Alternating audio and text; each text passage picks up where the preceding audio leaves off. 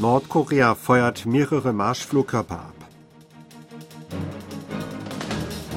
USA nehmen Nordkoreas Bemühungen um Entwicklung moderner Waffen sehr ernst.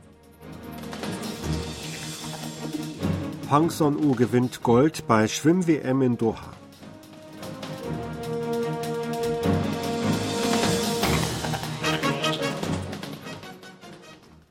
Nordkorea hat am heutigen Mittwoch mehrere Marschflugkörper in Richtung Ostmeer abgefeuert. Der Vereinigte Generalstab der südkoreanischen Streitkräfte teilte mit, dass er gegen 9 Uhr den Start mehrerer unidentifizierter Marschflugkörper in Gewässern nordöstlich von Wonsan entdeckt habe. Die Geheimdienste Südkoreas und der USA würden den Vorfall untersuchen. Südkorea kooperiere eng mit den USA, es herrsche eine erhöhte Wachsamkeit.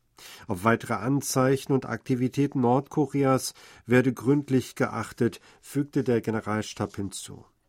Es ist der fünfte Start von Marschflugkörpern durch Nordkorea in diesem Jahr gewesen. Die US-Regierung nimmt Nordkoreas Bemühungen um die Entwicklung moderner Waffensysteme und dessen Kapazitäten sehr ernst. Das sagte John Kirby, Koordinator für strategische Kommunikation im Nationalen Sicherheitsrat am Dienstag vor der Presse. Gleichzeitig nehme Washington auch sein Bündnis mit Südkorea sehr ernst, betonte er. Er äußerte sich darüber hinaus besorgt über die immer enger werdenden militärischen Beziehungen zwischen Nordkorea und Russland. Nordkorea hat am 24. und 28. Januar mehrere strategische Marschflugkörper des neuen Typs Pulhasal 331 abgefeuert. Am 30. Januar hatte das Land strategische Marschflugkörper vom Typ Hassal 2 ins Westmeer gefeuert. Auch am 2. Februar wurden mehrere Marschflugkörper gestartet.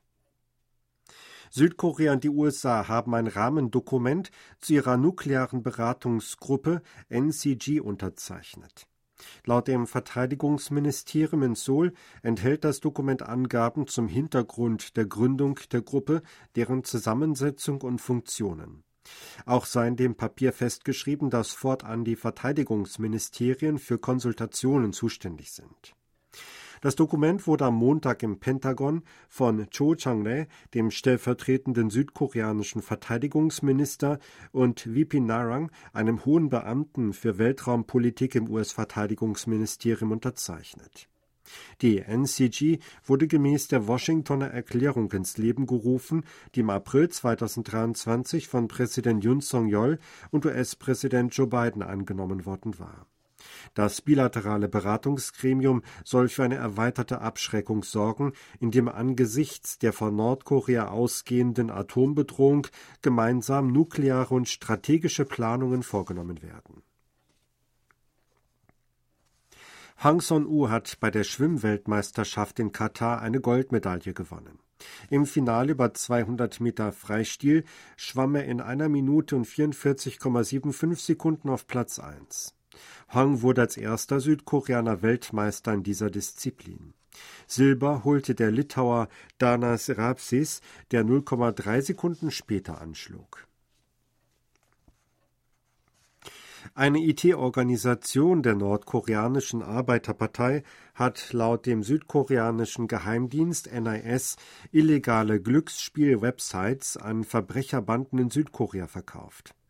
Der NIS gab in einer Pressemitteilung am Mittwoch bekannt, dass 15 Mitglieder der im chinesischen Tandong ansässigen Kyonghong Information Technology Exchange Company Glücksspielseiten für Erwachsene und Jugendliche erstellt hätten. Sie hätten im Monatsschnitt 500 Dollar pro Kopf nach Pyongyang geschickt. Dem NRS zufolge untersteht Kyonghong dem Büro 39 der Arbeiterpartei, das für Geheimfonds für Kim Jong-un sorgt. Wie sich herausstellte, habe die Organisation 5000 Dollar für die Erstellung einer Website und monatlich 3000 Dollar für die Wartung gehalten. Um die Sanktionen gegen Nordkorea zu umgehen, erhielten die Nordkoreaner über Bankkonten unter den Namen von Chinesen oder anderen Personen und PayPal die Zahlungen. Hunderte nordkoreanische Gastarbeiter sind nach Angaben eines südkoreanischen Nordkorea-Experten bei ihrer Ankunft in Russland gesichtet worden. Der leitende Forscher des staatlichen Instituts für Wiedervereinigung in Seoul, Cho Han-bom, sagte dies in einem Interview mit KBS unter Berufung auf Informationsquellen in Wladiwostok. Ein Informant Chos habe mit eigenen Augen gesehen, dass am 5. Februar zwischen 300 und 400 Nordkoreaner an einem Bahnhof in der Nähe von Wladiwostok ankamen. Kleidung und Erscheinungsbild hätten erkennen lassen, dass es sich um Gastarbeiter aus Nordkorea handle. In der Gegend kursierten Gerüchte, dass noch weitere Nordkoreaner für einen Arbeitseinsatz eintreffen würden. Die Entsendung von Gastarbeitern durch Nordkorea unterliegt Sanktionen. Das koreanische Entwicklungsinstitut KDI hat seine Wachstumsprognose für die südkoreanische Wirtschaft für das Jahr 2024 bei 2,2 Prozent belassen. Die staatliche Denkfabrik hielt in ihrem am Mittwoch veröffentlichten Bericht an der im vergangenen November präsentierten Wachstumsprognose von 2,2 Prozent fest. Das Wachstum des Konsums und der Investitionen werde sich zwar verlangsamen, die Exporte würden jedoch stärker zunehmen. Die Exportaussichten sind demnach verglichen mit der letzten Prognose im November verbessert. Die Wachstumsprognose für den privaten Konsum wurde dagegen aufgrund der schwachen Binnennachfrage nach unten korrigiert. Die Bauinvestitionen sollen zudem stärker als zuletzt prognostiziert zurückgehen. Die Hyundai Motor Group wird bereits im Oktober ihre erste Elektroautofabrik in den USA, Hyundai Motor Group Metaplant America, in Betrieb nehmen. Das teilte José Munoz, globaler COO von Hyundai Motor Company, in einem Interview mit dem US-Automagazin Automotive News am Montag mit. Die Gruppe wolle die Inbetriebnahme ein wenig vorziehen, weil sie keine Steuergutschrift der Bundesregierung erhalten habe, hieß es. Hyundai hat im Oktober im Bryan County im Bundesstaat Georgia die Bauarbeiten für die Fabrik aufgenommen.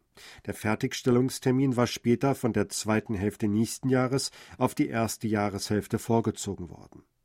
Grund ist offenbar, dass Elektroautos von Hyundai Motor und Kia nicht in den Genuss von Subventionen in den USA kommen konnten, weil nach dem Inflation Reduction Act lediglich unter bestimmten Bedingungen in Nordamerika gefertigte Autos und deren Käufer davon profitieren. Erneuerbare Energien, Wasserstoff, Spitzentechnologie und Infrastruktur sind laut einem Bericht vielversprechende Bereiche zur Stärkung der wirtschaftlichen Zusammenarbeit zwischen Südkorea und Deutschland. Das geht aus einem Bericht der koreanischen Handels- und Industriekammer über koreanisch-deutsche Kooperationsaufgaben in aussichtsreichen Zukunftsindustrien hervor. Die Handelskammer schrieb, dass eine Kooperation bei regenerativen Energien wie Windkraft und Photovoltaik erforderlich sei, um die wirtschaftliche Zusammenarbeit mit Deutschland zu verstärken.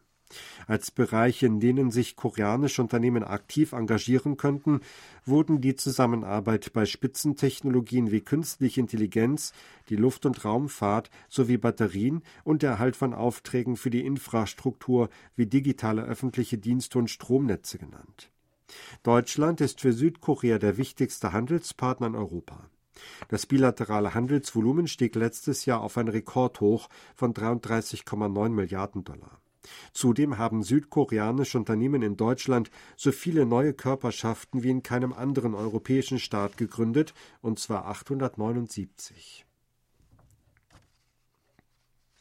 Die Europäische Kommission hat am Dienstag den Zusammenschluss von Korean Air und Asiana Airlines genehmigt. Die Genehmigung ist jedoch an die Bedingung geknüpft, dass Korean Air die geforderten Abhilfemaßnahmen umsetzt. Unter anderem muss das Frachtfluggeschäft von Asiana veräußert werden. Im Bereich der Personenbeförderung soll die koreanische Billigfluggesellschaft T-Way Air den Betrieb auf vier sich überschneidenden Strecken zwischen Südkorea und Europa aufnehmen, die von Korean Air aufgegeben werden sollen. Die Sprecherin der Europäischen Kommission Lea Zuber sagte vor der Presse, dass Korean Air nun einen geeigneten Käufer für das Frachtfluggeschäft von Asiana Airlines finden müsse. Einen konkreten Zeitrahmen hierfür wollte sie nicht nennen. In der Luftfahrtbranche wird davon ausgegangen, dass Korean Air die Vorbereitungen für den Verkauf vor Oktober abschließen wird. Nachdem die EU grünes Licht gegeben hat, muss lediglich die US-Wettbewerbsbehörde der Fusion noch zustimmen. Green Air hat im Januar 2021 bei 14 Wettbewerbsbehörden den Zusammenschluss angemeldet. Sie hörten aktuelle Meldungen aus Seoul, gesprochen von Sebastian Ratzer.